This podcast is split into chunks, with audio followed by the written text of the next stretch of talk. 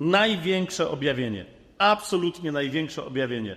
Najbardziej sensacyjne, najbardziej oświecające i jednocześnie absolutnie wszystko porządkujące. Dlatego według mnie obiektywnie największe, najwspanialsze, najcudowniejsze, najbardziej fundamentalne, najbardziej jednocześnie podstawowe, ponieważ ustanawiające regułę wszystkich innych reguł. Z tego objawienia cała reszta według mnie wynika.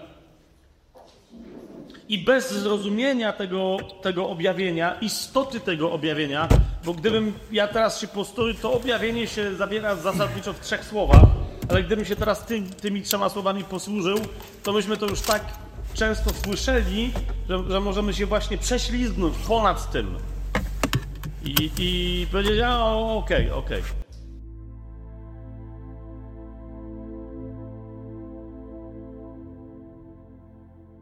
Jakie jest największe, największe, absolutnie największe, najwspanialsze, najcudowniejsze i jednocześnie najbardziej fundamentalne objawienie w Biblii? Niektórzy w odpowiedzi y, na tak postawione pytanie mówią, e, że takim objawieniem, które dopiero chrześcijaństwo ujawniło dla całego świata, jest zdanie, które by można było zawrzeć rzeczywiście w trzech wyrazach, mianowicie, że, i teraz to zdanie pada, Bóg jest dobry.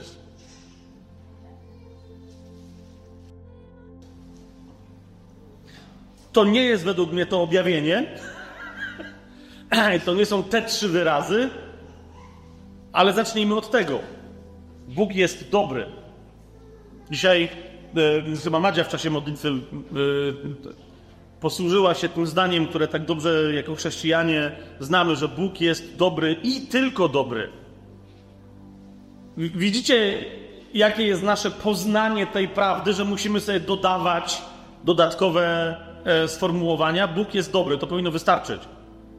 Ale my dodajemy Bóg jest dobry i tylko dobry. Dlaczego? No bo jeżeli kogoś określamy jakimś przymiotnikiem, niezależnie od tego, jak byłby prawdziwy, to nasze ludzkie doświadczenie jest takie, że ktoś może być cierpliwy, ale nie zawsze. Ktoś może być miły i uprzejmy, ale nawet najuprzejmniejszy czasem się wnerwi. Więc jest miły, ale nie zawsze. Jest dobry ktoś, jakiś człowiek, jakiego znamy, ale nie tylko. On jest złożoną istotą. Wiemy, że osoba się składa z rozmaitych przymiotów. Jeżeli Bóg jest dobry, no to fajnie, ale on jest tylko i wyłącznie dobry? Mówimy, tak, Bóg jest dobry i tylko i wyłącznie dobry. Ale to nie do końca jest prawda. Bóg też na przykład jest fajny. Słyszycie, co gadam? Bóg jest też... Bóg jest też jasny. Wiecie, o co mi chodzi? Bo on jest światło, jeżeli jest jasny, bo jest, dlaczego jest jasny? Bo nie jest ciemny. To jest proste. Jak nie jest ciemny, to jednocześnie też wiemy, że Bóg jest mądry. Zgodzicie się ze mną? To amen. Jest tak mądry, że jest na przykład wszystko wiedzący. Amen? Więc widzicie o co mi chodzi? Jak my mówimy, Bóg jest dobry i tylko dobry, to nam chodzi o to, że w tym aspekcie swojej natury On jest dobry i ten aspekt się nigdy nie zmienia. Tylko chodzi mi o to, że no widzicie, jesteśmy, znaczy jak gadamy przymiotnikami, to się plączemy. Trawa jest jaka? Zielona, każde dziecko to wie. Ale kiedyś, biorąc udział, nie pytajcie mnie dlaczego, w zajęciach przedszkolnych, Wziąłem udział w niezwykle interesującym eksperymencie, mianowicie tu mamy boisko zaraz, możecie sobie pójść i sprawdzić, jak, jak skończymy. Kazali nam się położyć, a potem ja, jak się mówi w sączu, kazywałem następnym, żeby się potem kłaść. Tylko potrzebna jest nie taka jak na boisku, może wyższa trochę trawa, ale w każdym razie, trawa jest zielona, tak? Okej. Okay. Połóż się w takim razie na trawie, uważaj na kleszcze, jak ktoś się chce gdzieś tam na łące yy, kłaść, ale połóż się na trawie i zobacz, czy to jest prawda. Co to znaczy, że trawa jest zielona? Sprawdź, czy znajdziesz dwa źdźbła trawy, które będą miały taki sam kolor. Szokujące. Znajdziesz mnóstwo kolorów, włącznie z tym, że odcieni zieloności jest, ja nie wiem, to się nie da policzyć. Trawa nie jest zielona. Właśnie to jest to. Rzucasz jakiś przemiotnik i on nam się wydaje, że nam coś rozwiązuje. Bóg jest dobry. No i ja co to znaczy? Co to w ogóle znaczy, że ktoś jest dobry?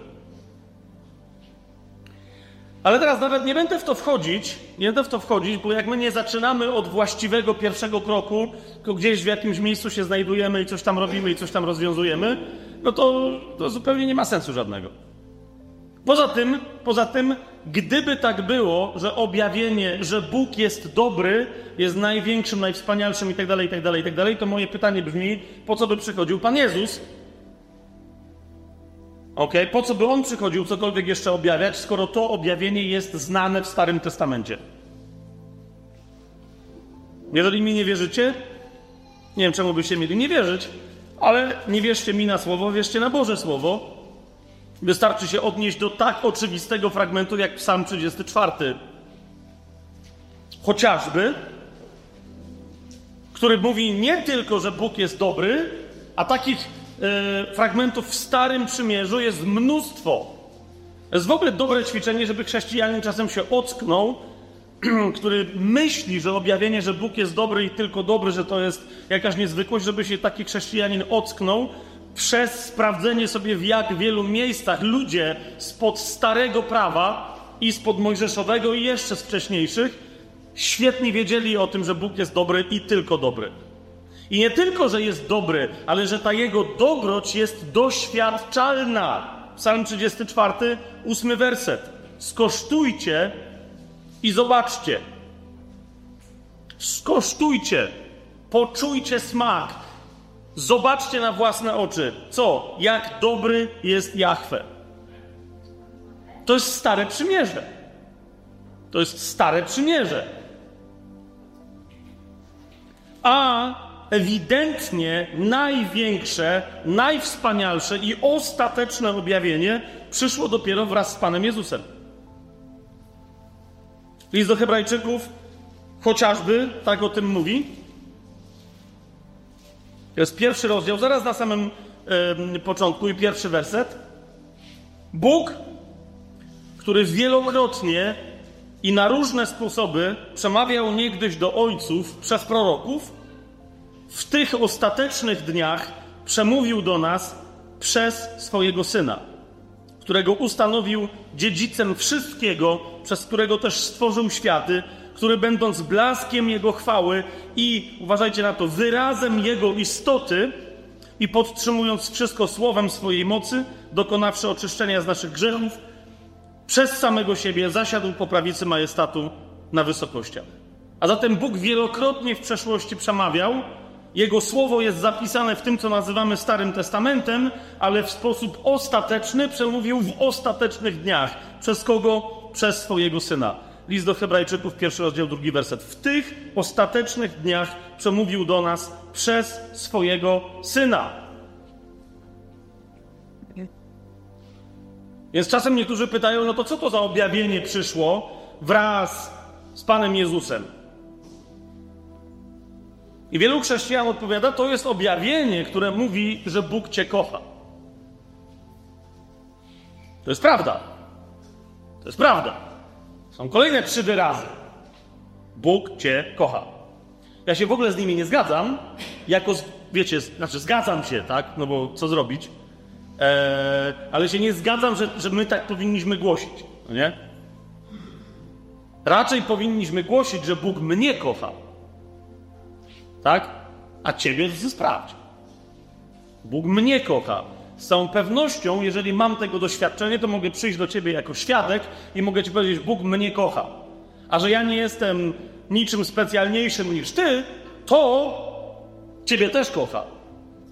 Jestem świadkiem tego, że Bóg Cię kocha. Dlaczego? Bo Bóg mnie kocha. Jak mnie kocha, to pewnie i Ciebie. Z całą pewnością również i Ciebie. Bo jak się mnie da kochać i ktoś chce mnie kochać, no to tym bardziej Ciebie. Zwłaszcza w kościele powinniśmy mieć tego świadomość, bo w kościele wszystkich innych mamy mieć za wyższych od siebie, tak mówi Słowo Boże. Więc rozumiesz, że jeżeli Bóg mnie kocha i ja tego doświadczam, to dlatego tym bardziej Ciebie kocha. A więc, żeby komuś móc powiedzieć, że Bóg Ciebie kocha, najpierw ja muszę mieć doświadczenie i pewność, że Bóg mnie kocha. Za dużo mamy dzisiaj ludzi w kościele, którzy latają i głoszą ideologię, że Bóg Was wszystkich kocha, ale sami co do tego nie są za bardzo pewni. A zatem, a zatem przyszedł Pan Jezus i objawił, że Bóg Cię kocha. Zamiast przymiotnika mamy czasownik. Bóg jest kimś, kto kocha. Amen? Amen! Ale wszyscy w Starym Przymierzu świetnie o tym wiedzieli.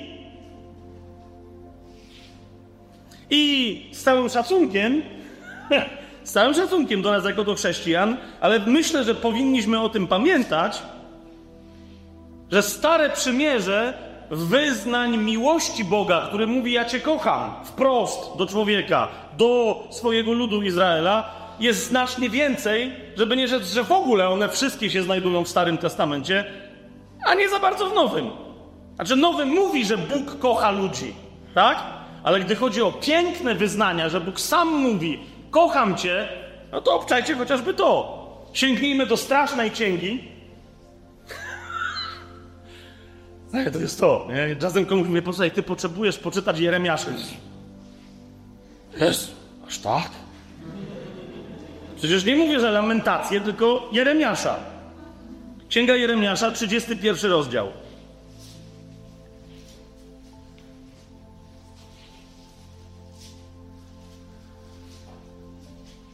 Trzydziesty pierwszy rozdział, trzeci werset.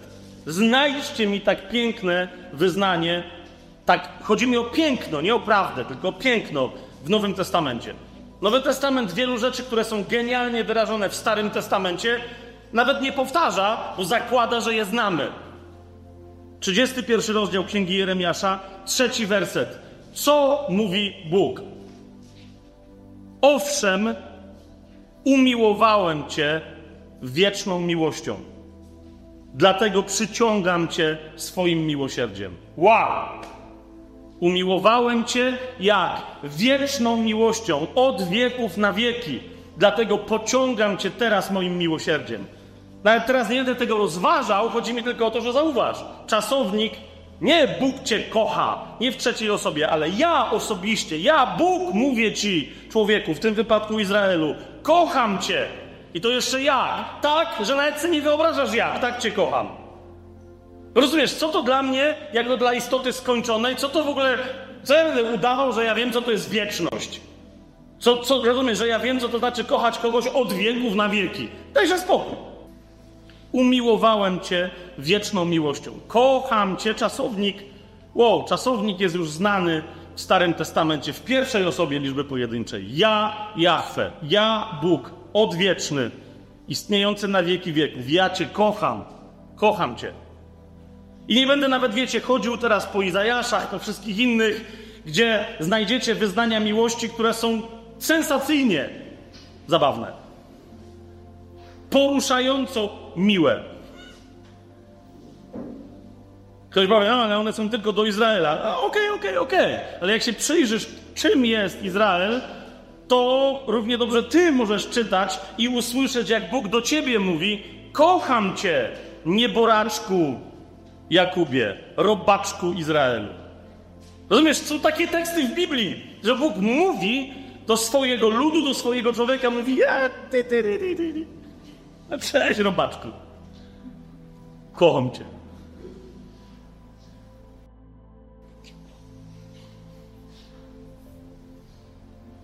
Ostatnio oglądałem e, dokumentalny program o góralach. Mm.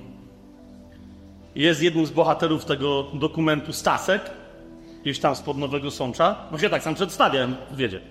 I Stasek hoduje owieczki. I jak te owieczki w zimie się kocą i mają jeszcze maluszkie takie łowiecki, to on je wtedy sam dokarmia, żeby, wiecie, żeby przeżyły wszystkie, nie?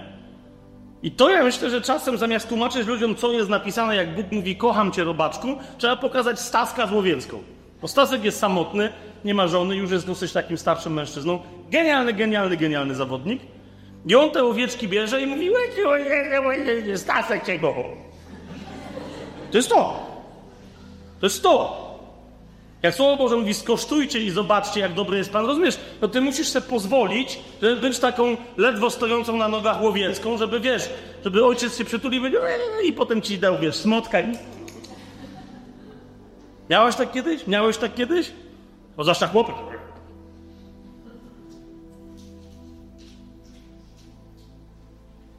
Umiłowałem Cię wieczną miłością, dlatego przeciągam Cię swoim miłosierdziem. Widzisz, żeby to wyznanie zrozumieć we właściwy sposób, dopiero potrzebujemy jeszcze raz je usłyszeć w momencie, kiedy przyjdzie do nas najważniejsze, najwspanialsze, najbardziej fundamentalne, podstawowe, największe objawienie, które się pojawia dopiero przez Chrystusa, dopiero w Nowym Przymierzu. Co to jest za objawienie? To jest objawienie niezwiązane ani z przymiotnikiem, ani z czasownikiem, ale objawienie związane z rzeczownikiem. Teraz niektórzy mówią, okej, okay, zaczęliśmy gramatykę. To jest objawienie rzeczownikowe i to, że ono jest rzeczownikowe, jest niezwykle istotne. Widzisz, my te dwie rzeczy, o których teraz powiedziałem, że Bóg jest kimś, kto kocha, że jest dobry w swojej miłości, że jest miłujący. Jaki miłujący przymiotnik? Że to jest ktoś, kto mówi: Kocham cię. Czasownik, ok? My mieszamy te dwa objawienia z tym, które jest najbardziej fundamentalne. I ponieważ nie zaczynamy od tego najbardziej fundamentalnego, a od nich, to niestety powoduje, że gadając rzeczy, które są zgodne z prawdą, sami nie wiemy, co mówimy, w związku z tym się blokujemy na poznanie tej prawdy. Otóż największe, najważniejsze objawienie, które przyszło w Chrystusie Jezusie, jest wyrażone w Nowym Testamencie, w Nowym Przymierzu, w liście, w pierwszym liście Jana. W pierwszym liście Jana Apostoła. W czwartym rozdziale.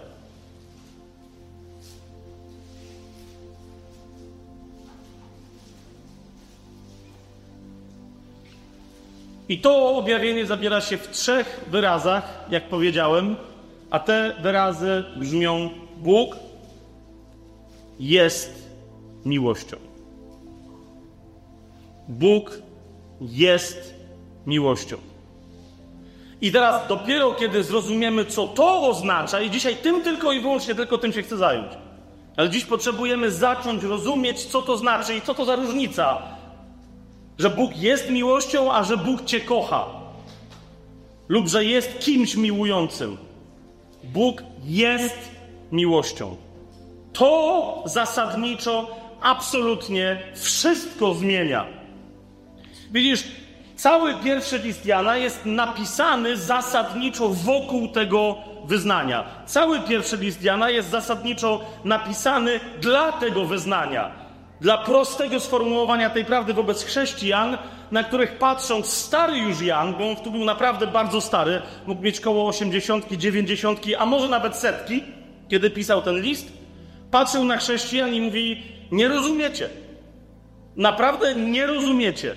Wyjdźcie z tego, co jest źródłem wszystkiego, a wtedy co się stanie?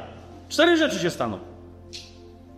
Już cały pierwszy list Jana jest zbudowany wokół tej najbardziej fundamentalnej prawdy i mimo, że jest taki króciutki, jaki jest, całych tych pięć krótkich rozdziałów, to ten list sam w sobie, jeżeli pozwolisz tej prawdzie, że Bóg jest miłością, przeniknąć do Twojego serca i do Twojego życia, w pełni. Oczywiście ta prawda przeniknęła, jeżeli jesteś nowonarodzoną osobą, ale teraz chodzi o to, żeby ona w tobie się rozparła, rozkwitła i wyparła wszystko inne. Jeżeli pozwolisz, żeby ten proces w tobie zaszedł, wówczas wydarzą się cztery rzeczy. I Jan mówi o tym, że on napisał cały list de facto po to, żeby napisać, jak się dobrze przyjrzysz strukturze tego listu, napisał cały ten list po to, żeby napisać Bóg jest miłością. Tylko tyle.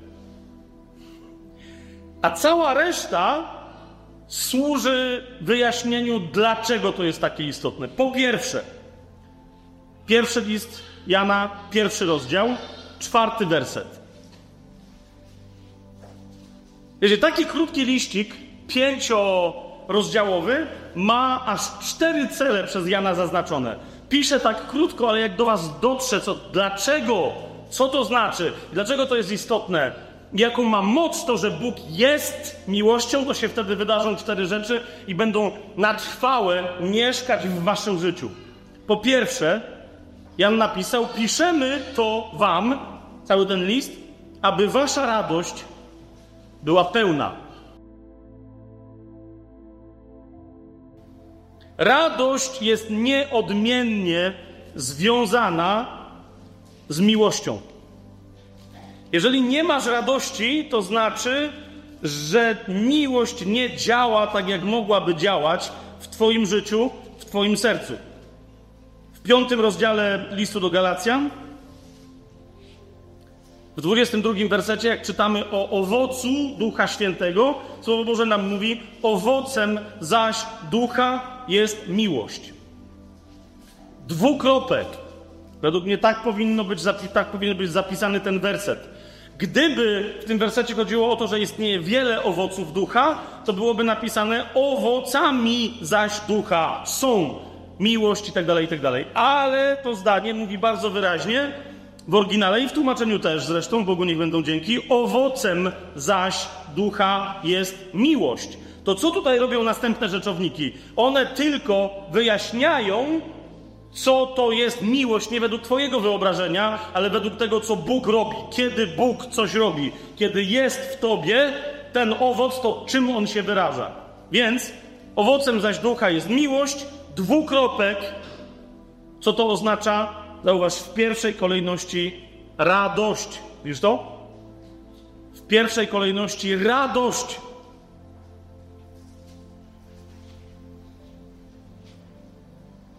Nasz brak doświadczenia miłości powoduje, że przestajemy być radośni.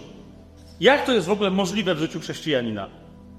No ktoś powie, dobra, ja teraz akurat jestem czymś tam rozproszony, coś mnie zasmuciło, coś mnie dotknęło, coś mnie zraniło, ale ogólnie jestem radosny.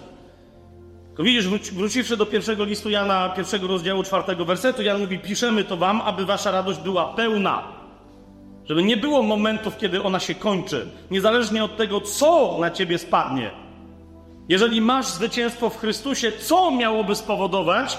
Co miałoby spowodować, żebyś się przestała radować, żebyś się przestał radować? Rozumiesz? Jeżeli ten, który jest miłością, stanowi treść i istotę i naturę Twojego życia, to nie masz prawa przestać się radować. Chyba, że dokonujesz samookaleczenia i w sobie się rozdzielasz od tego, kim jest Ojciec i Syn i Duch Święty w Tobie. Jan mówi, piszemy to wam, aby wasza radość była pełna. Ktoś powie, no okej, okay, ale skąd wiesz, że to się wiąże z tym, że Bóg jest miłością? Ponieważ Jan tutaj tylko i wyłącznie powtarza to, co sam napisał w swojej Ewangelii, cytując Pana Jezusa. Kto z was pamięta, to już wie, że przeskoczymy do 15 rozdziału Ewangelii Jana.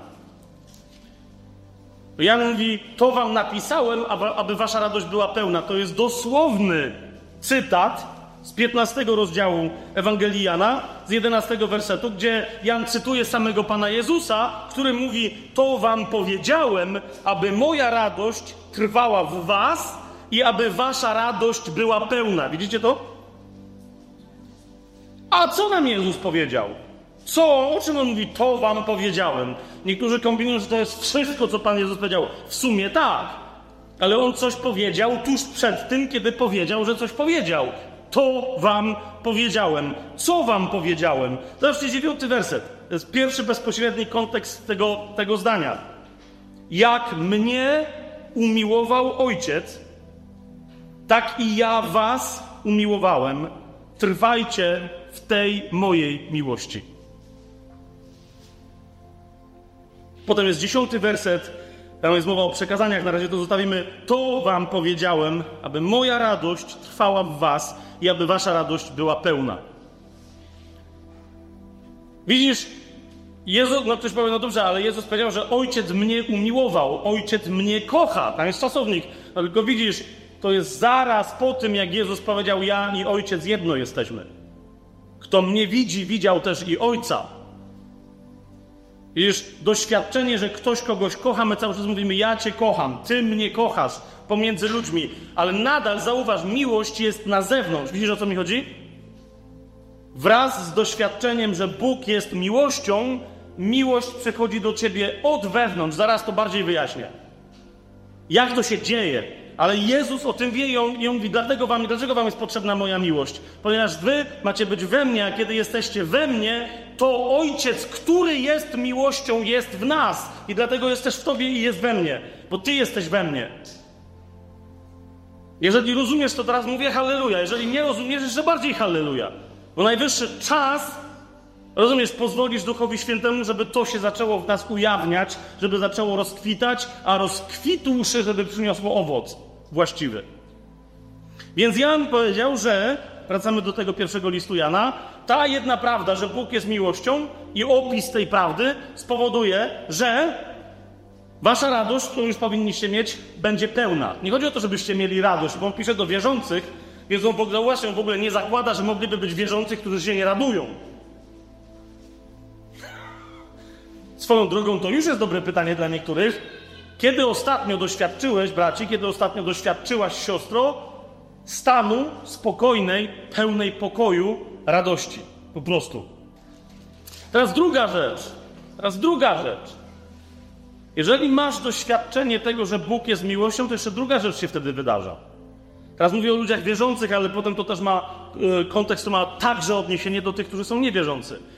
Jest drugi powód napisania tego listu, cel oraz skutek, jeżeli ktoś przejmie treść tego listu, którą, jeszcze raz powiedziałem, de facto są te trzy wyrazy, Bóg jest miłością. Drugi rozdział pierwszego listu Janowego. Pierwszy werset. Ale Jan powiedział, to wam wszystko napisałem, żeby wasza radość była pełna. Drugie, moje dzieci, to jest pierwszy list Jana, drugi rozdział, pierwszy werset, moje dzieci, piszę wam to, abyście nie grzeszyli. Wszyscy wierzący przez chrzest wchodzą w jasną decyzję i oczekują skutku tej decyzji w swoim życiu, że od tej pory żyją tylko i wyłącznie dla Boga, w Bogu, Jego mocą, a dla grzechu są martwi ale wcześniej czy później zaczynają doświadczać walki z tym, co nazywamy starym człowiekiem, czy też cielesną naturą i zaczynają tak czy inaczej upadać. Jan mówi, kiedy dotrze do ciebie to, co pisze w tym liście, nie będziesz grzeszyć w ogóle. Dlaczego? No bo to wynika z tego, że Bóg jest miłością, z tego, co tam jest schowane w tym zdaniu. I po trzecie, i czwarte, piątym rozdziale, na samym końcu, bo tu mamy dwa pierwsze rozdziały, yy, gdzie ja zaznaczam, to wam napisałem po to, żeby się, po to, żeby... I jeszcze w piątym rozdziale, powiada, jak sobie otworzycie piąty rozdział pierwszego listu Janowego, trzynasty werset, czyli na samym końcu listu Jan jeszcze jedną zaznacza rzecz, mówi, jeżeli to do was dotarło, to też pewnie dotarło, a jak nie dotarło, to wam tylko pokazuje, co do was dotarło. Trzynasty werset. To wam napisałem, którzy wierzycie w imię Syna Bożego, uważajcie na to, abyście wiedzieli, że macie życie wieczne. Abyście wiedzieli, że macie. Rozumiesz? Nieprawdopodobnie mocne sformułowanie, abyście wiedzieli, że macie. Definitywne sformułowanie żebyście wreszcie przestali się lękać o to, czy mając nie możecie czasem, aby stracić, ale żebyście wiedzieli, że macie życie. Jakie? Wieczne. Czyli, że macie życie na wieki. Macie je.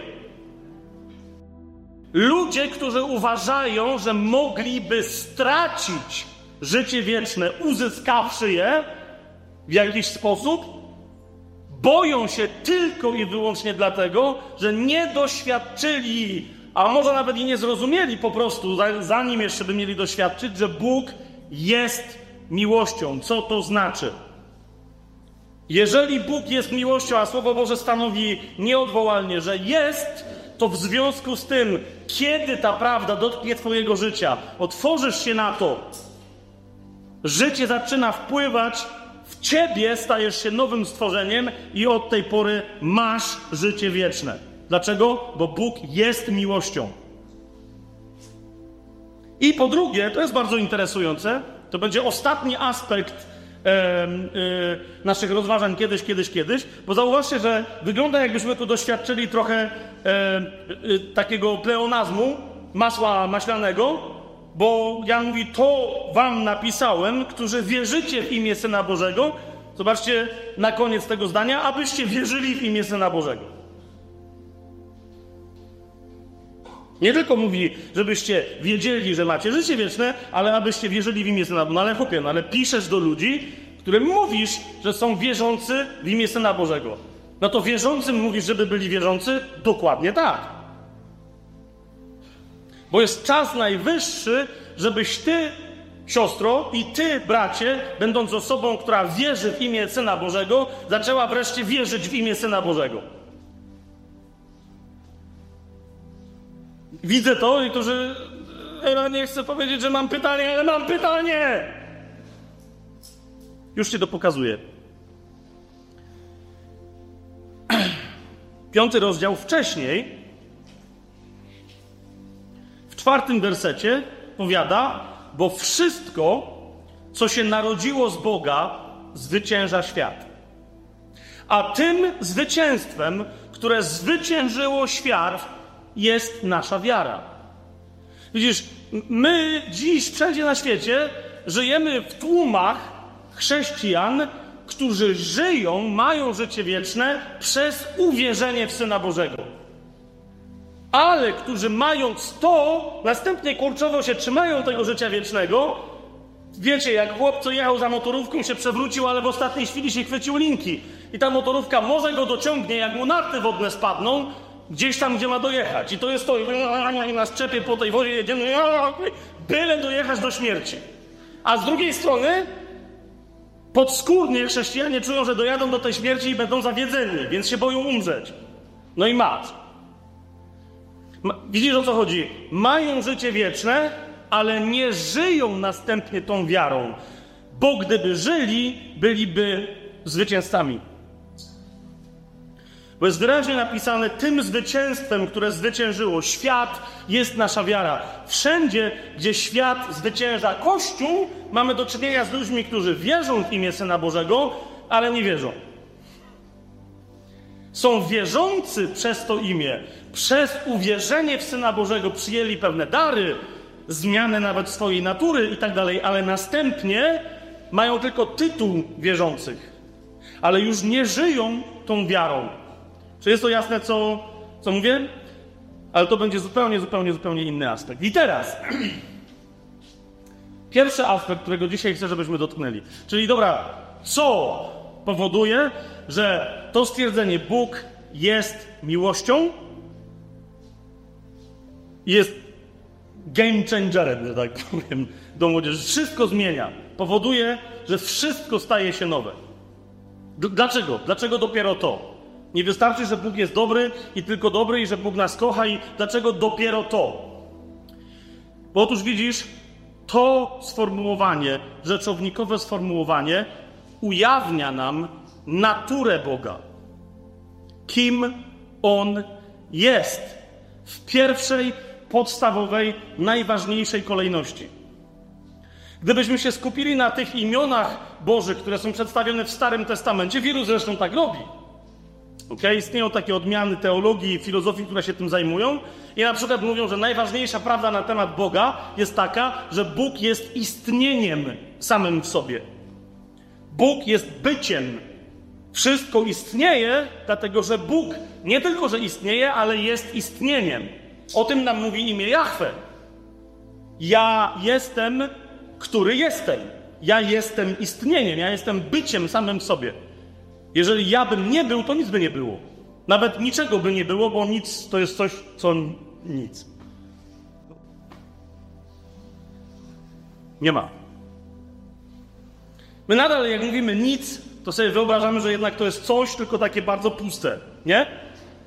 Na przykład przestrzeń kosmiczna, o, że to jest nic. No, nie, że, no ale to nie może być nic, bo to jest coś pomiędzy rzeczami, które są, więc to też jest.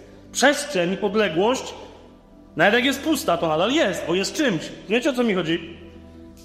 Kiedyś e, ksiądz Tischner, ja bardzo, bardzo dawno temu studiowałem u, u Tischnera, nie jakoś wielce, ale, antropologię u, u niego w ramach filozofii robiłem.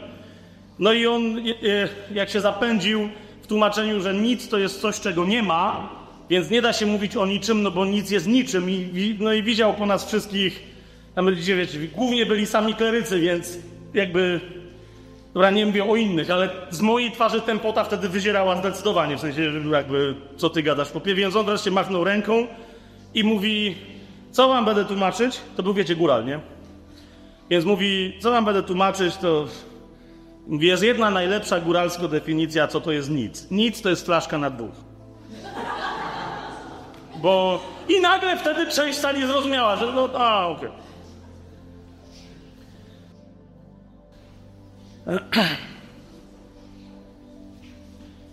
Bóg jest miłością, a nie żadnym istnieniem, nie jest zasadą istnienia, nie jest tam. Wiecie, my możemy o Bogu, Bóg jest prawdą, Bóg jest duchem, mówi słowem, wszystko to się zgadza. Tylko widzisz, z tych wszystkich prawd tyczących się natury Bożej, nadal nic nie wynika. Rozumiesz? Bo to, że Bóg jest świętością samą w sobie, to, że Bóg jest, jest jakby, no okej, okay, no ale co? On taki jest. Co to ma do mnie? Otóż widzisz, ha, prawda, że Bóg jest miłością i to jest Jego fundamentalna natura, jest tak niezwykłym objawieniem, ponieważ jeżeli Bóg jest miłością, a jest, to znaczy, że Jego natura jest życiodajna w taki sposób, że chce się pomnażać i udzielać. Jak? Rodząc, a nie dając. Jeszcze raz powtórzę: rodząc, a nie dając w pierwszej kolejności. Miłość przede wszystkim, miłość jest życiodajna. Obrazem miłości tu na tej ziemi jest na przykład małżeństwo. Są rodzice. Dlaczego? Bo mają dzieci. Rozumiecie o co mi chodzi? Oni się kochają, z tej ich miłości powstają dzieci i następnie te dzieci kochają. Im bardziej ta miłość jest uczciwa, sensowna, prawdziwa i wynikająca ze źródła, tym bardziej stanie się, staje się dalej życiodajna. Rozumiecie o co mi chodzi? To jest to, co miłość robi. Miłość nie daje w pierwszej kolejności, ale rodzi. To, że Bóg jest miłością i że to jest Jego naturą, na przykład powoduje, że Bóg nie może być sam tylko i wyłącznie jeden. Rozumiesz? Ale że Bóg musi być nimi. Jak ktoś rozumie i to przyjmuje i pozwala się duchowi przeniknąć w tym poznaniu, co to znaczy, że Bóg jest miłością, od tej pory nie ma żadnego problemu z tym, że Bóg jest trójcą. Rozumiesz? Dlaczego? Ponieważ Bóg, który byłby miłością, bo się tak nazwał, ale który byłby jeden, nie byłby żadną miłością, ale byłby psychopatycznym narcyzem, ponieważ kochałby sam siebie Rozumiesz, o co mi chodzi? Sam siebie by podziwiał i tak dalej, i tak dalej. To nawiasem mówiąc jest jedna z rzeczy, którą robi diabeł z tą prawdą, że Bóg jest miłością. I mówi ludziom, jeżeli Bóg jest miłością, to rozumiesz, to on, to on sam siebie kocha i tak dalej. Właśnie to jest to wyprowadzenie ludzi ze zrozumienia, że miłość zawsze wychodzi na zewnątrz, a nie, że wciąga do środka. Zawsze wychodzi na zewnątrz. Miłość rodzi, miłość płodzi, miłość kreuje. Rozumiesz, to jest to z miłości. Dlatego Bóg jako miłość w następnym kroku, poza tym, że jest trójcą wewnętrznie, jest kim? Jest stworzycielem. Rozumiesz? Bo miłość aż kipi od radości dzielenia się tym, kim jest. To jest to. Dlaczego Bóg nie może być więc dwójcą? Bo niektórzy mówią już dole, niech będzie, niech będzie, ale jest dwójca. Nie, bo to jest nadal, rozumiesz? To jest banda dwojga. Ten kocha tą, ta kocha jego. Jest tyle. Jak jest dobre małżeństwo, tylko że małżeństwo. Ale jak jest dobre małżeństwo, to czasem ma taką fazę. Dobre małżeństwo po czym poznasz? Że niezależnie od tego, w jakim są towarzystwie, między sobą plotkują na temat innych ludzi. Jak są chrześcijanami, to nie tak bardzo plotkują, ale nadal, no nie? Stoją i mąż do żony mówi, ale on mówi, nie, nie. Widzę przecież, nie? Wiele co chodzi, wiem. To jest dobre małżeństwo. To nie jest dobry Bóg, ale to jest dobre małżeństwo. Ono jest wsobne. Rozumiesz, ja kocham ciebie, ty kochasz mnie. Się tak bardzo lubimy, że teraz wszystko, my, świat się kręci wokół nas. Dlatego wyzwalającą rzeczą dla małżeństwa, a nie obciążającą jest dziecko. Dlaczego? No bo dziecka trzeba się jak najszybciej pozbyć, tylko to trochę trwa. No to już zupełnie na marginesie, to nie jest temat w ogóle dzisiejszy, ale jednak powiem to, niech będzie, potem mogę być zlinczowany, dlaczego nie? Jedną z najgorszych rzeczy, jakie diabeł dzisiaj robi w naszej cywilizacji zachodniej, e, nie dodam przymiotników kolorystycznych, ale zachodniej, jest wmawianie rodzicom, że najważniejszym zadaniem, jakie oni mają w stosunku do swoich dzieci, jest otoczyć te dzieci miłością, co oznacza zapewnić im jak najdłużej, jak najszczęśliwsze dzieciństwo.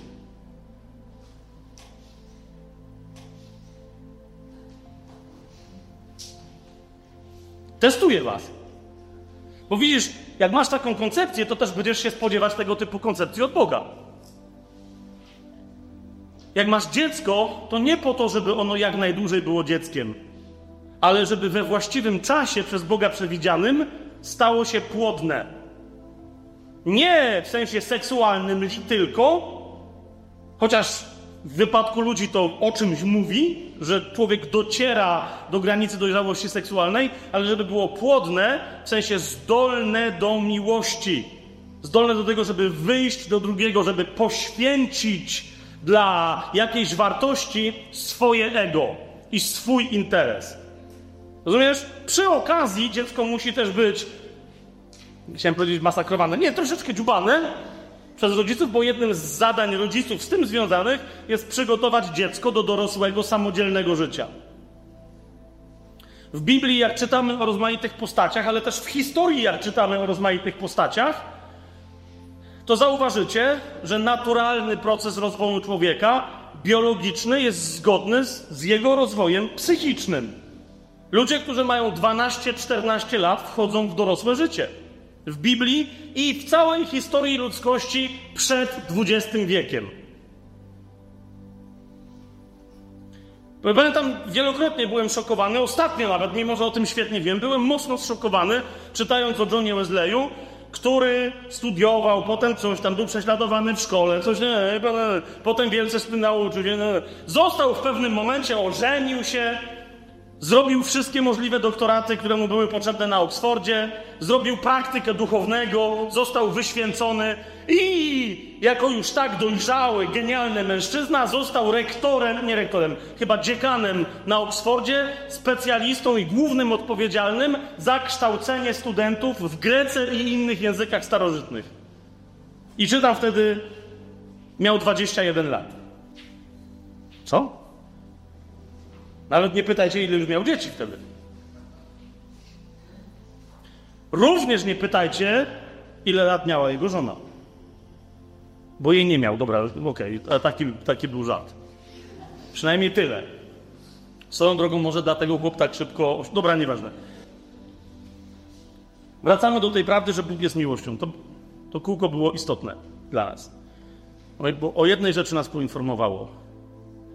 Iż to, że Bóg jest miłością, oznacza, że z Tobą i ze mną Bóg się nie dzieli miłością w ten sposób, że nam okazuje miłość. Bóg się nie dzieli z Tobą i ze mną miłością w ten sposób, że nas obdarowuje tym czymś, jak jakąś rzeczą. Bóg wprowadza nas w życie swojej miłości dając nam swoją naturę. Zresztą to wszystko zmienia. Pierwsza osoba, która tego doświadczyła, równocześnie z drugą, to było Słowo Boże razem z Duchem Świętym. W czasie, w żadnym czasie, absolutnie przed czasem, u początku początków, który nie jest żadnym początkiem, bo nie było żadnego czasu. Ojciec zrodził syna, ojciec z synem zrodzili ducha. Słowo, syn, stało się ciałem i zamieszkało między nami. Po co w pierwszej kolejności? Po to, żebyśmy my weszli przez to słowo na dokładnie tą samą drogę. Rozumiesz? Ojciec, miłość istniejąc, rodzi, ponieważ to jest jego natura, to jest natura miłości. Ojciec jest miłością, więc rodzi życie. To życie w nim jest słowem i z miłości między ojcem i synem rodzi się duch. Ja teraz nie, nie mamy czasu, żebyśmy przeszli po całym Słowie Bożym, którym, które o tym mówi.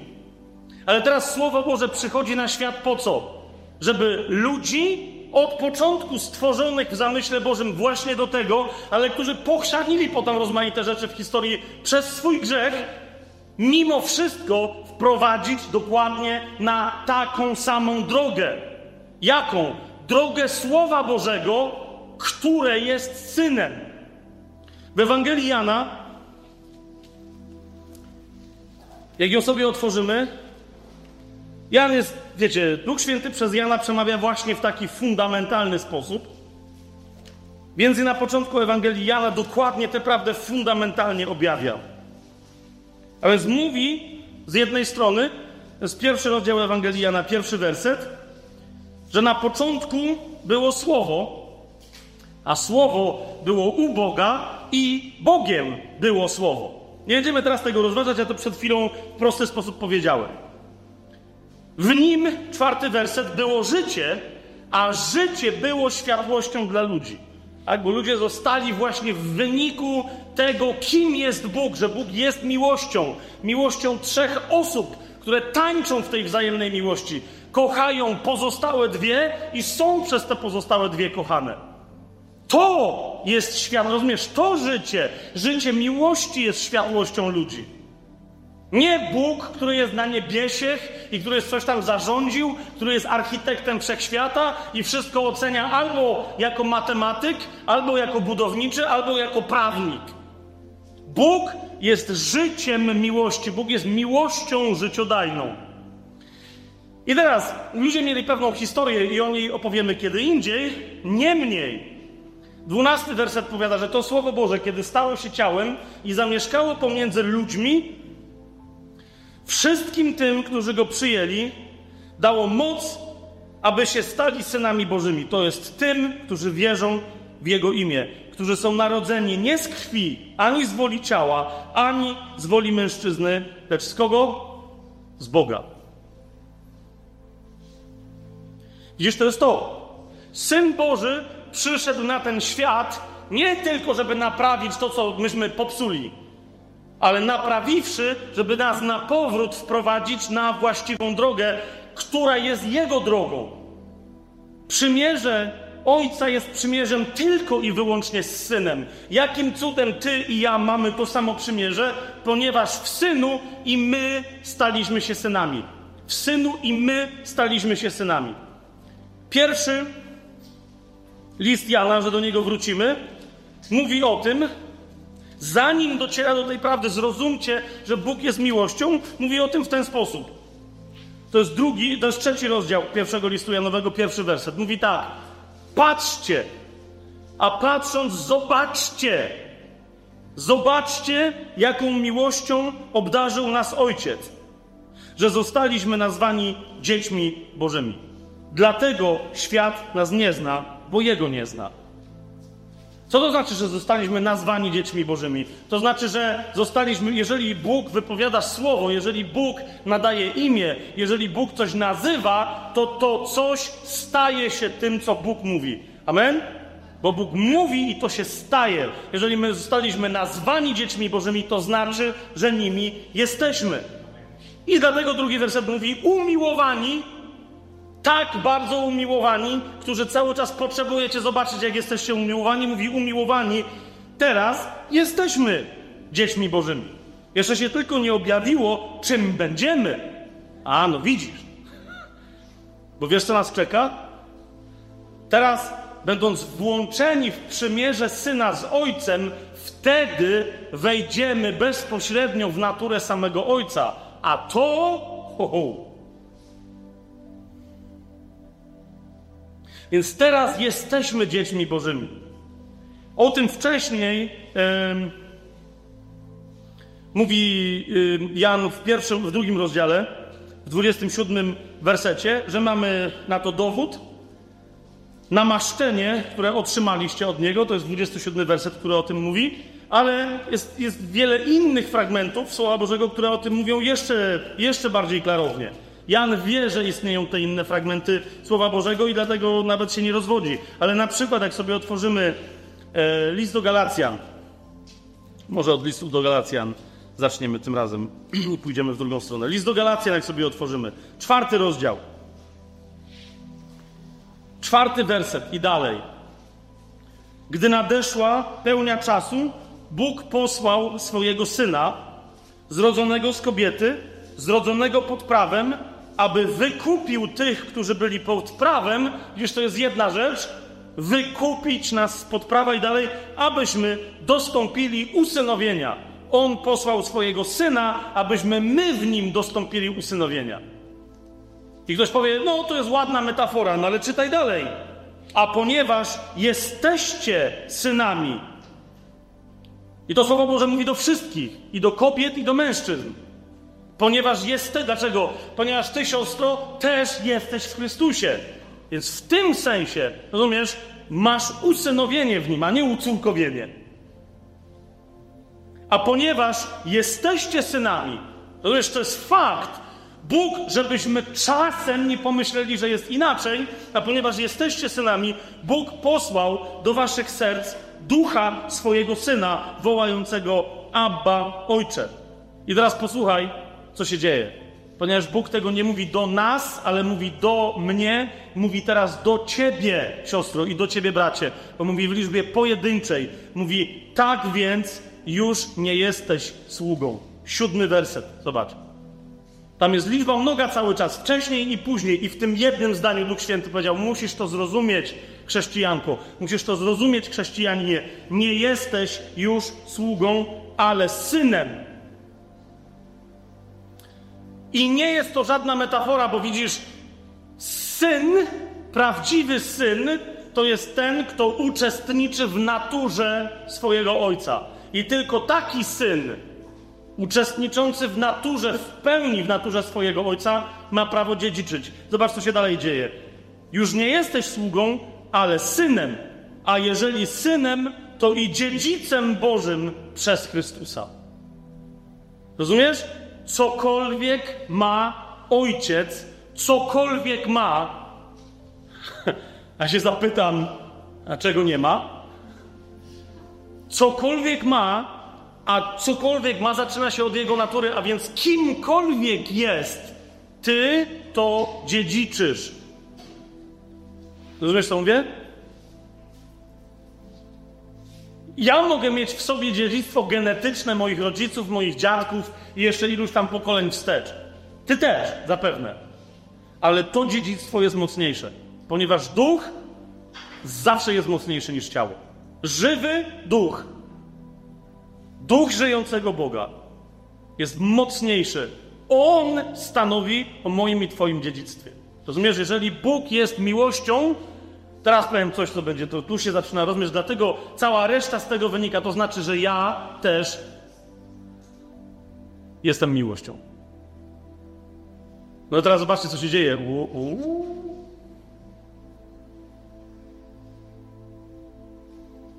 Pan Jezus jest Synem Bożym? Pan Jezus jest Synem Bożym? Trzy osoby wiedzą, siedem. Pan Jezus jest Synem Bożym, czy nie jest? Jest. To jest miłością, czy nie jest? Jeżeli ja mam usynowienie w nim, to mam to, co on ma, czy nie mam?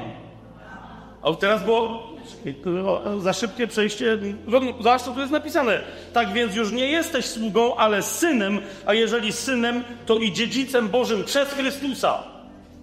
To oznacza, że nie jesteś dodatkowym, adoptowanym, gorzej traktowanym sirotą, nad którym się Bóg zlitował tylko i wyłącznie.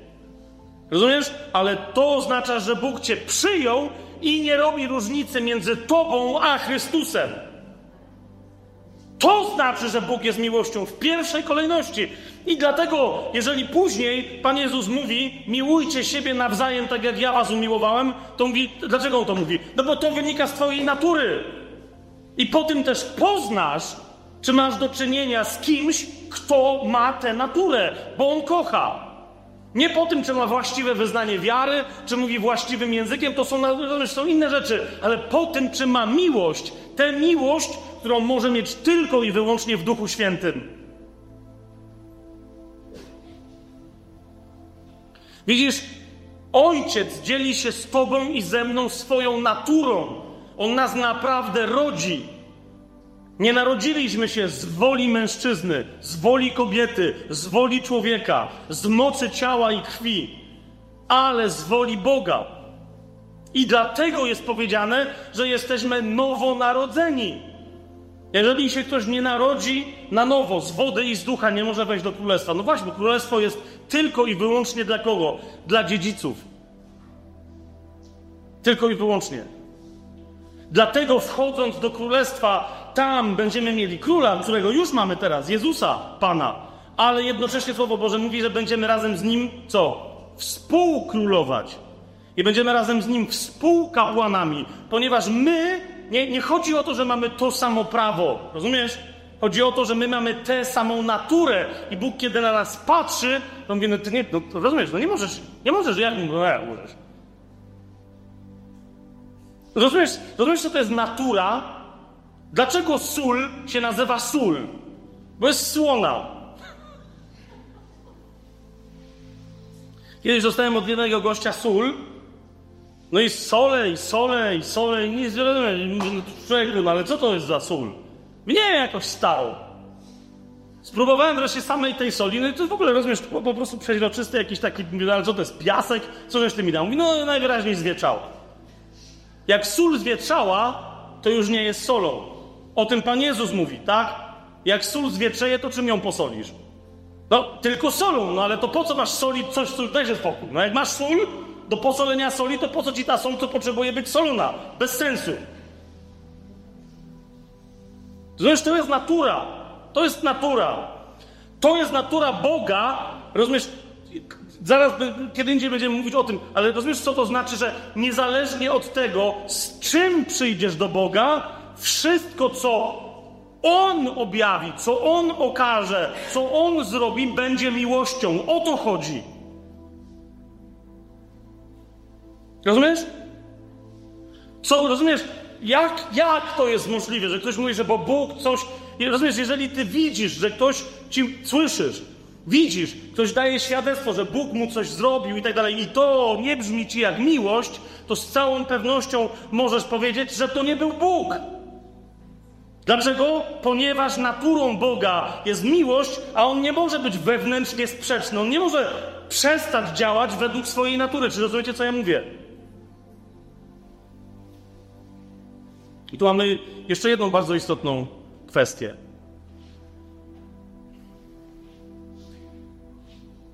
Widzisz, Bóg na początku tak to zamyślił, potem myśmy to popsuli. Bóg nas stworzył na swój obraz i na swoje podobieństwo, ale od początku świata był taki plan, aby przyszedł Chrystus i aby w Chrystusie każdy człowiek stał się synem Bożym. Każdy i każda z nas, abyśmy się stali synem Bożym, Chrystusem Bożym. Taki był plan. No i ponieważ myśmy tam zepsuli, to Pan Jezus przyszedł i dołożył trochę do tego planu, żeby najpierw nas uwolnić z problemu, który sami na siebie ściągnęliśmy. Ale dopóki to się nie stało, diabeł wymyślił jedną rzecz, którą atakuje także synów Bożych i córki Boże. I to coś nazywa się bałwochwalstwo. Jedynym lekarstwem na bałwochwalstwo jest otwarcie się i przyjęcie życia, które płynie z tej prawdy, z tego faktu, że Bóg jest miłością, a to oznacza, że to jest Jego natura. Najpierw sobie musimy wyjaśnić, co to jest bałwochwalstwo. Eee, list do Rzymian o tym mówi na początku, ale nie, nie otwierajcie go. Bo jeszcze raz mówię, jak ktoś chce zgłębić, to Stary Testament o tym wiele mówi, ale list do Rzymian w pierwszym rozdziale elegancko to pokazuje. Że kiedy człowiek nie chce przyjmować od Boga, to zaczyna sobie wymyślać swoich bogów. Ok? Widzisz, bałwochwalstwo jest odwróceniem stworzenia Bożego. W stworzeniu Bożym Bóg stworzył ciebie i mnie na swój obraz i na swoje podobieństwo z przeznaczeniem do tego, abyśmy kompletnie uczestniczyli w Jego naturze. Jak sobie otworzycie list do Efezjan, nie, nie ma chyba bardziej na ten temat jednocześnie bezpośredniego, a z drugiej strony genialnego sformułowania, które nie pozostawia żadnych wątpliwości, że tak było od początku. To jest list do Efezjan, pierwszy rozdział. Czwarty werset.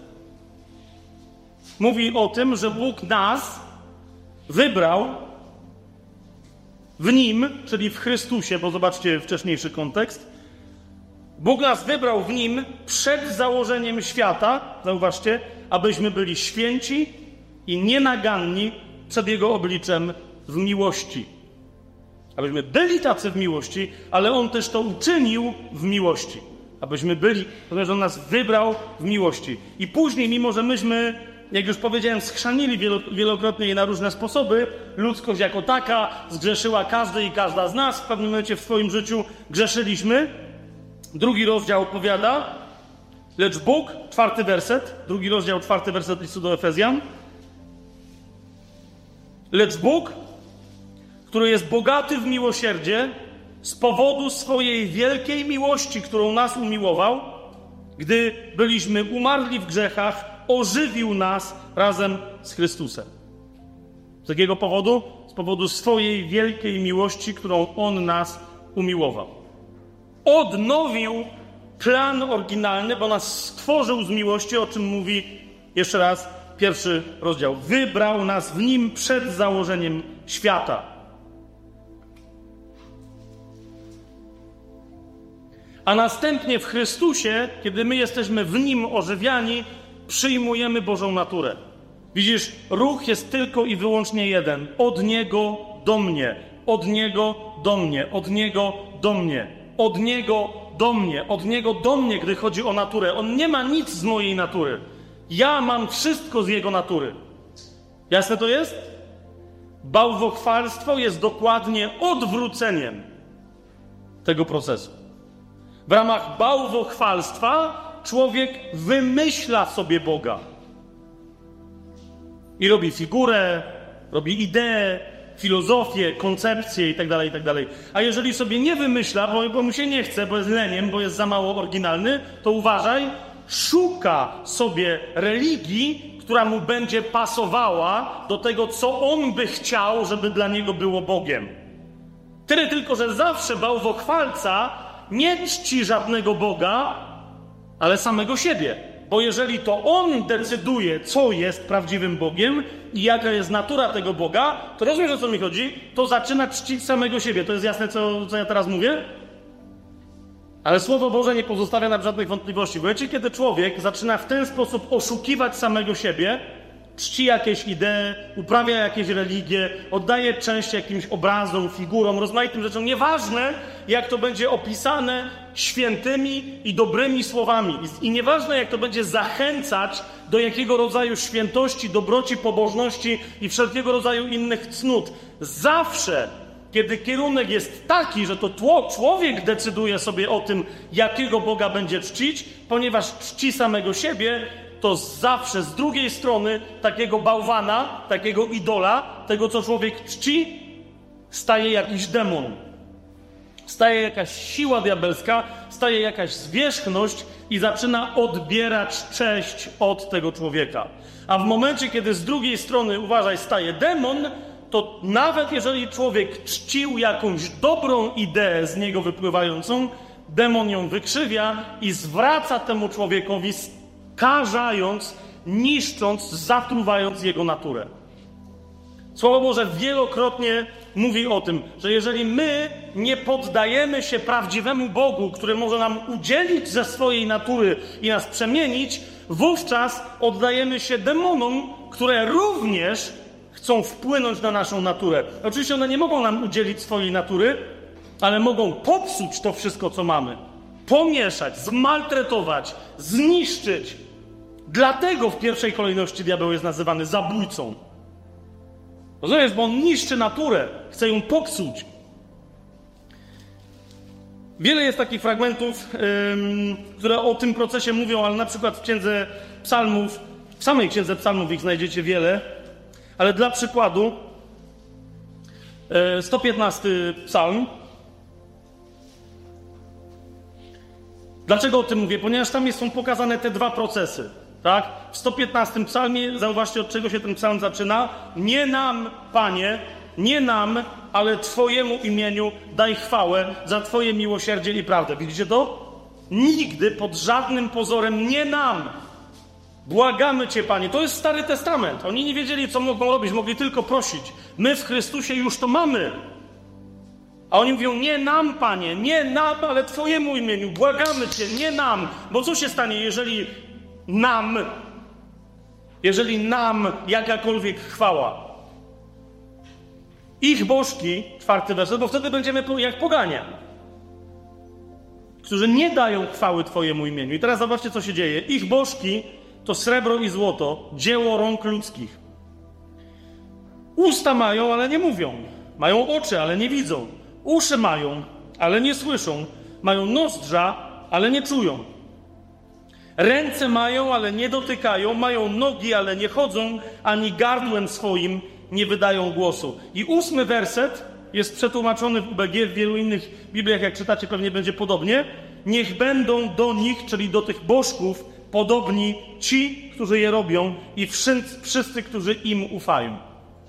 Ale są też tłumaczenia, sądzę, że prawdziwsze, które mówią, nie niech będą do nich podobni, ale są do nich podobni, lub też stają się podobni do nich ci, którzy je robią. Dlaczego? Bo w pierwszej kolejności ten Bożek, któremu chcą oddawać cześć, jest czymś, co ich oddaje. Rozumiesz? Jeżeli ja sobie robię Boga, to jakiego sobie robię Boga? Boga, który jest na mój wzór i na moje podobieństwo. To jest to. Ale jeżeli wyjmuję z siebie taką ideę i zaczynam jej oddawać cześć, to za tą ideą staje diabeł, rozumiesz, i zaczyna z tego czegoś, czemu ja się poddałem, w sposób niezależny wpływać na mnie. Wielu chrześcijan i, I, na tym dzisiaj zakończymy. E, przejść do następnych z tych, e, w związku z tym tematów. Nie, jeżeli nie rozumiesz, właśnie z tego, że nie rozumieją, co to znaczy, że Bóg jest miłością i że to jest Jego natura, a więc że powinni cokolwiek się dzieje w nich, w ich duchu, w ich sumieniu, w ich sercu, przykładać to wszystko poprzez Słowo Boże do tego, co Słowo Boże mówi obiektywnie na temat Bożej natury, ludzie, chrześcijanie, wierzą nowonarodzone osoby, które tego nie rozumieją, co zaczynają robić? Uprawiać bałwochwalstwo wewnątrz chrześcijaństwa. Mają życie od ducha, mówili z do Galacjan, do ducha się też stosujmy. Ale w momencie, kiedy my otrzymujemy życie, ale potem chcemy nie żyć tym życiem, które otrzymaliśmy, tą naturą, którą mamy w sobie, ale rozumiesz, chcemy, e, okej, okay, ale ja jednak trochę bym pożył po staremu, mimo tego, że zauważ, chrzest nie pozostawia nam absolutnie żadnej alternatywy. Chrzest oznacza, jestem martwy dla starego życia i chcę żyć tylko i wyłącznie nowym życiem. Amen? Widzisz, jeżeli ktoś jednak chce pójść na jakiś kompromis ze, ze swoją porządliwością, ze światem, z, z pychą własną itd., itd., itd., a więc jakby chce prawie, że w ogóle umrzeć, ale trochę jeszcze nie, to wtedy co się zaczyna? Wtedy będąc nominalnie chrześcijaninem i wiedząc, że istnieje obiektywnie Bóg, który mu udzielił siebie i w nim mieszka, przesuwa tego Boga i zaczyna czcić Boga chrześcijańskiego, jakiego sobie dla własnego komfortu wymyśla. Który wszakże szybko ten komfort zamienia się w dyskomfort, ponieważ zawsze tego typu zasada zamienia się w religię, a religia zawsze jest związana z prawem. Zawsze. I wtedy nagle masz chrześcijanina, rozumiesz, który z tego nie zdając sobie sprawy, ma relację z Bogiem, którego się na powrót boi. Którego się na powrót, tak jak poganie swoich bożków, wstydzi. A jeżeli nie bożków, to kapłanów tych bożków, to demonów, które stoją za tymi bożkami. Wiesz, ten Bóg nagle przychodzi i zaczyna cię oskarżać, zaczyna być podstępny, zaczyna na ciebie czyhać, zaczyna ci grozić karami itd., itd., itd. Mówię to dlaczego, widzisz o co mi chodzi? Jeżeli ja mam w sobie Jego naturę i ja biorę tylko i wyłącznie z Niego, a On jest miłością, to cokolwiek się temu sprzeciwia w moim i w Twoim życiu, bracie i siostro, powinno być natychmiast zgromione, a nie czczone. Czy to znaczy, że Bóg będzie tolerować Twój czy mój grzech? Nie! Nie o to mi chodzi, że, bo widzisz, to jest jeden z aspektów bożka, bo również z tego, że Bóg jest miłością, można zrobić bożka.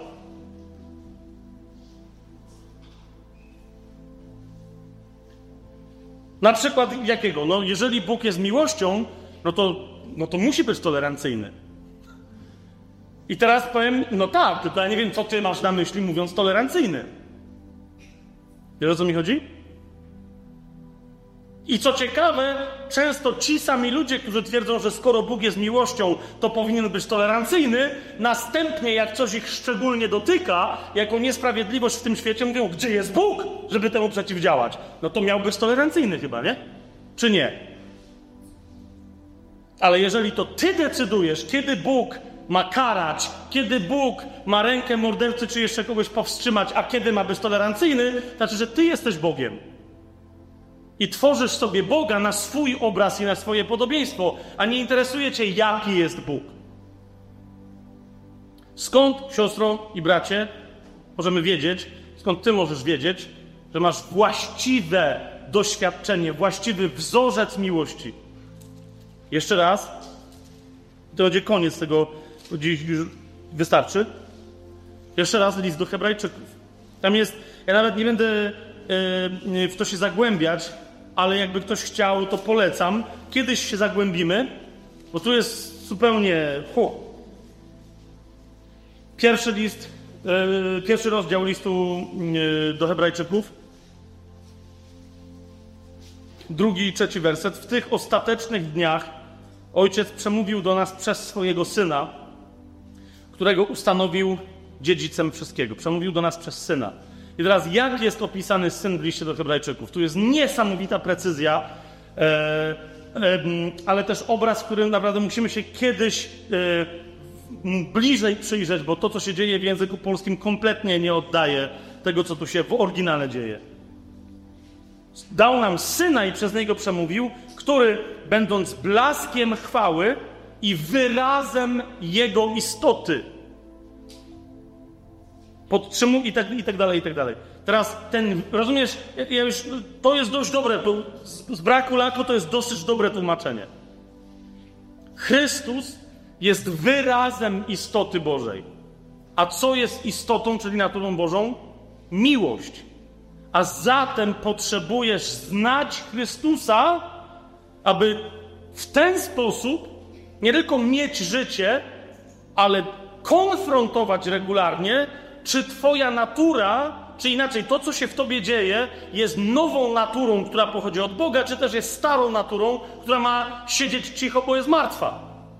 Czy to jest jasne, co mówię teraz? Tylko i wyłącznie Chrystus, ale prawdziwy Chrystus, nie znowu Twoje wyobrażenie na temat Chrystusa. Swoją drogą weź sobie kiedyś, zrób takie ćwiczenie i opisz sobie Chrystusa. Jak ty myślisz, że gdyby teraz się przed tobą Chrystus pojawił, to co by się działo? Jak ty myślisz, że Chrystus wyglądał, jakim głosem mówił? Altem? Ale teraz serio mówię. Ja się kiedyś przyłapałem na tym, że miałem wyobrażenie dźwiękowe, dla mnie dźwięk jest bardzo istotny, dawno, bardzo, bardzo, bardzo, bardzo dawno temu ale przyłapałem się na tym, że jak czytałem fragmenty Ewangelii, w których Jezus mówi, to mi to brzmiało jak mm, pewien ksiądz wikary, którego nie cierpiałem. Nie to, że jakoś bardzo zniewieściały to był głos, ale za bardzo męski to on też nie był, jeżeli wiecie o co mi chodzi. Zaprawdę, zaprawdę powiadam wam. Co, myślicie, że to jest jakieś bardzo zabawne? znajdźcie mi naprawdę męskie, czyli właściwe, po ludzku rzecz ujmując, zobrazowanie Jezusa w dowolnym filmie, nawet włącznie z pasją Chrystusa, według Mela Gibsona, świętego. Znajdźcie mi. Za każdym razem, jak Jezus coś mówi, się robi jakiś taki dziwnie miękki. Nie wiem, czy to zauważyliście.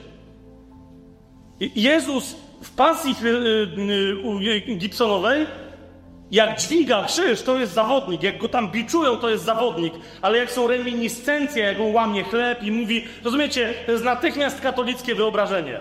Nie tylko katolickie, protestanckie tak samo. W ogóle ogólnoświatowe wyobrażenie.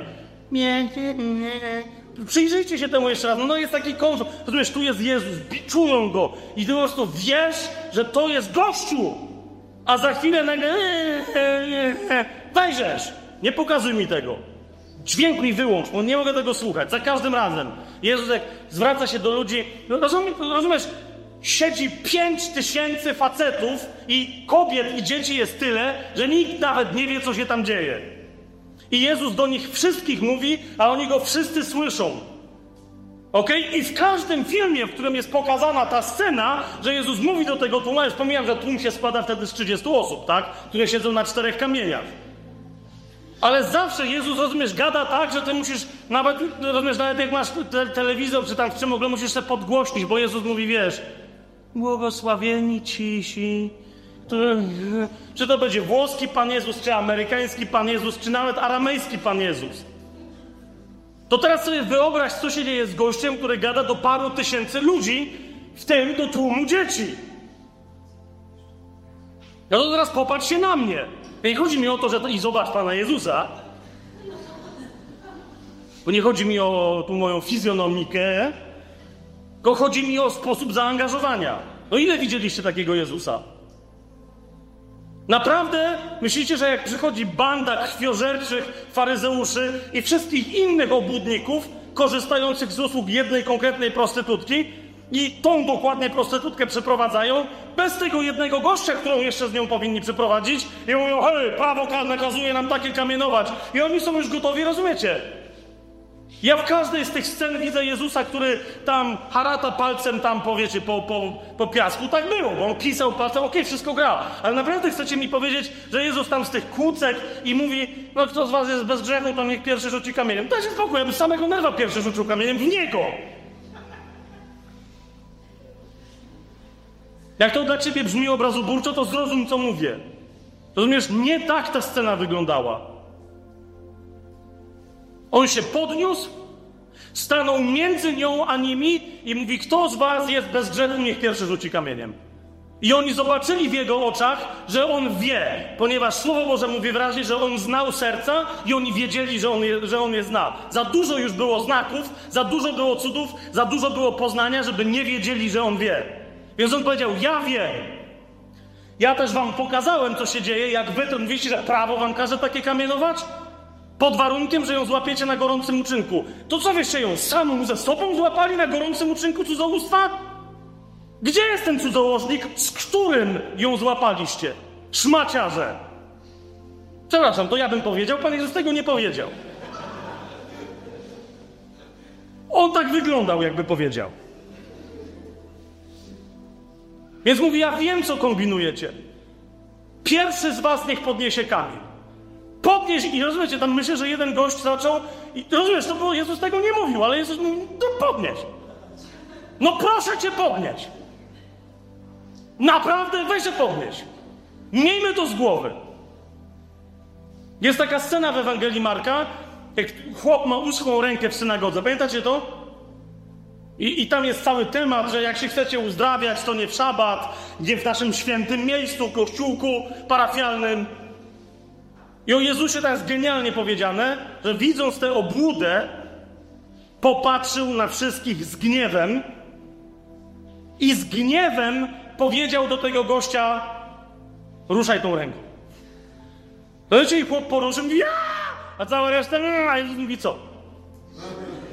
Połamiecie mu z powrotem? No to żebyśmy się nie musieli w pół drugi spotkać. Więc jeszcze raz.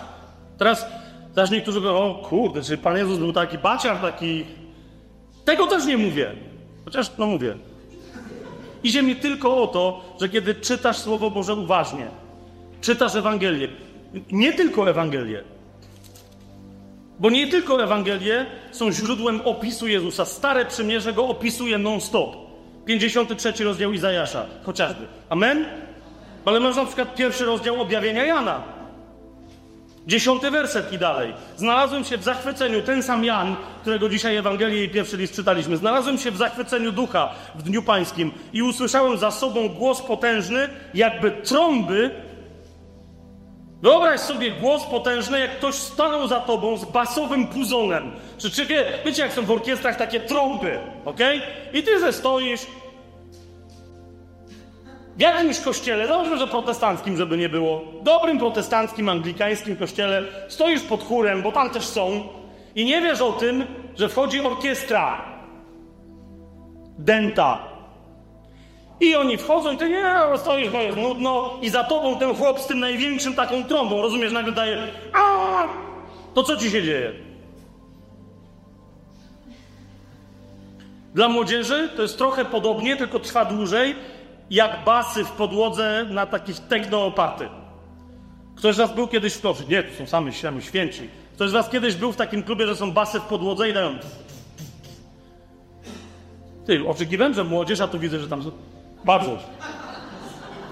Ja byłem 40 dni temu, okej. Okay. Odzywa się głos, jakby trąby, rozumiesz, bas przenika. Widzieliście może czasem takie, wiecie, jak ktoś ma basy w samochodzie i specjalnie dziewczynę wtedy wsadzają, zwłaszcza jak ma długie, rozpuszczone włosy i tam jakiegoś trapa puszczą i nagle te włosy jej... Wiesz, to jest dokładnie to. Usłyszałem za sobą głos potężny, jakby trąby, które mówił, kto to mówi? Ja jestem alfa i omega. Pierwszy i ostatni. Kto to mówi? Dwunasty werset, Jan, żeby nie było wątpliwości, odwróciłem się, żeby zobaczyć, co to za głos mówił do mnie, a gdy się odwróciłem, zobaczyłem siedem złotych świeczników, a pośród tych siedmiu świeczników kogoś podobnego do Syna Człowieczego. Jan, który leżał w czasie ostatniej wieczerzy na jego piersi, nie śmie powiedzieć, że to był Jezus, tylko że to był ktoś do niego podobny, bo był tak potężny w swoim objawieniu. Kogoś podobnego do Syna Człowieczego, ubranego w długą szatę, przepasanego na piersi złotym pasem, jego głowa i włosy były białe jak biała wełna, jak śnieg, a jego oczy jak płomień ognia. Rozumiesz, i to jest jeszcze kolejne objawienie miłości. O to mi chodzi. Znasz tego Jezusa, czy nie znasz? To, co w tobie działa, ten głos, który myślisz, że jest głosem miłującego Boga, to jest ten głos, czy nie ten głos? W Ewangelii Jana, a propos tej, tej zasady, o której teraz mówię, Bóg jest miłością i On tę swoją naturę w pełni, doskonale wyraził przez swojego Syna. Nie ma według mnie lepszego miejsca w całym Słowie Bożym, które by miało, miało lepiej nam tę prawdę zobrazować, jak dokładnie ten fragment. To jest 14 rozdział Ewangelii Jana. To jest zaraz, na, to, są, to jest początek, nie, nie zupełny, ale jednak to jest wciąż, to jest u początku wieczerzy, ostatniej wieczerzy. To jest 14 rozdział, 6 werset. Jezus mówi do Tomasza: Ja jestem drogą, prawdą i życiem. I dodaje: Nikt nie przychodzi do Ojca inaczej, jak tylko i wyłącznie przeze mnie. Gdybyście mnie znali, znalibyście też mojego ojca. Słyszycie to? On jest kompletnym, kompletnym, nie ostatnim, nie ostatecznym, ale kompletnym objawieniem ojca, do którego już niczego nie musisz dodać. Rozumiesz? Jezus jest objawieniem tego, że Bóg jest miłością. Jak Bóg jest miłością? Co to znaczy, że Bóg jest miłością? Gdybyście mnie znali, znalibyście też mojego ojca, ale tu się dopiero zaczyna jazda. Bo mówi Jezus, i już teraz go znacie i widzieliście go. Bogu niech będą dzięki za Filipa, w, w ogóle bym powiedział, bo on chłop w swojej e, takiej, wiecie, takiej, e, takim, nie wiem jak to nazwać, nawet w tej swojej postawie, po prostu co chłop ma na myśli, to się pyta. Bogu niech będą dzięki. Nie udaje. Jezus powiedział, już teraz go znacie i widzieliście go. A Filip w ogóle nie zajarzył, co tu padło, ale serce mu płonęło. I powiedział do, do Jezusa: Panie, pokaż nam ojca, to nam wystarczy.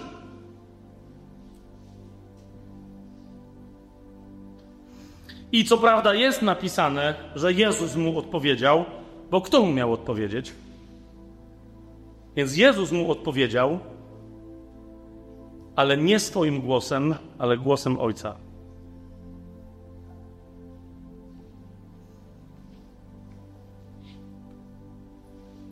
Panie, pokaż nam Ojca, mówi Filip.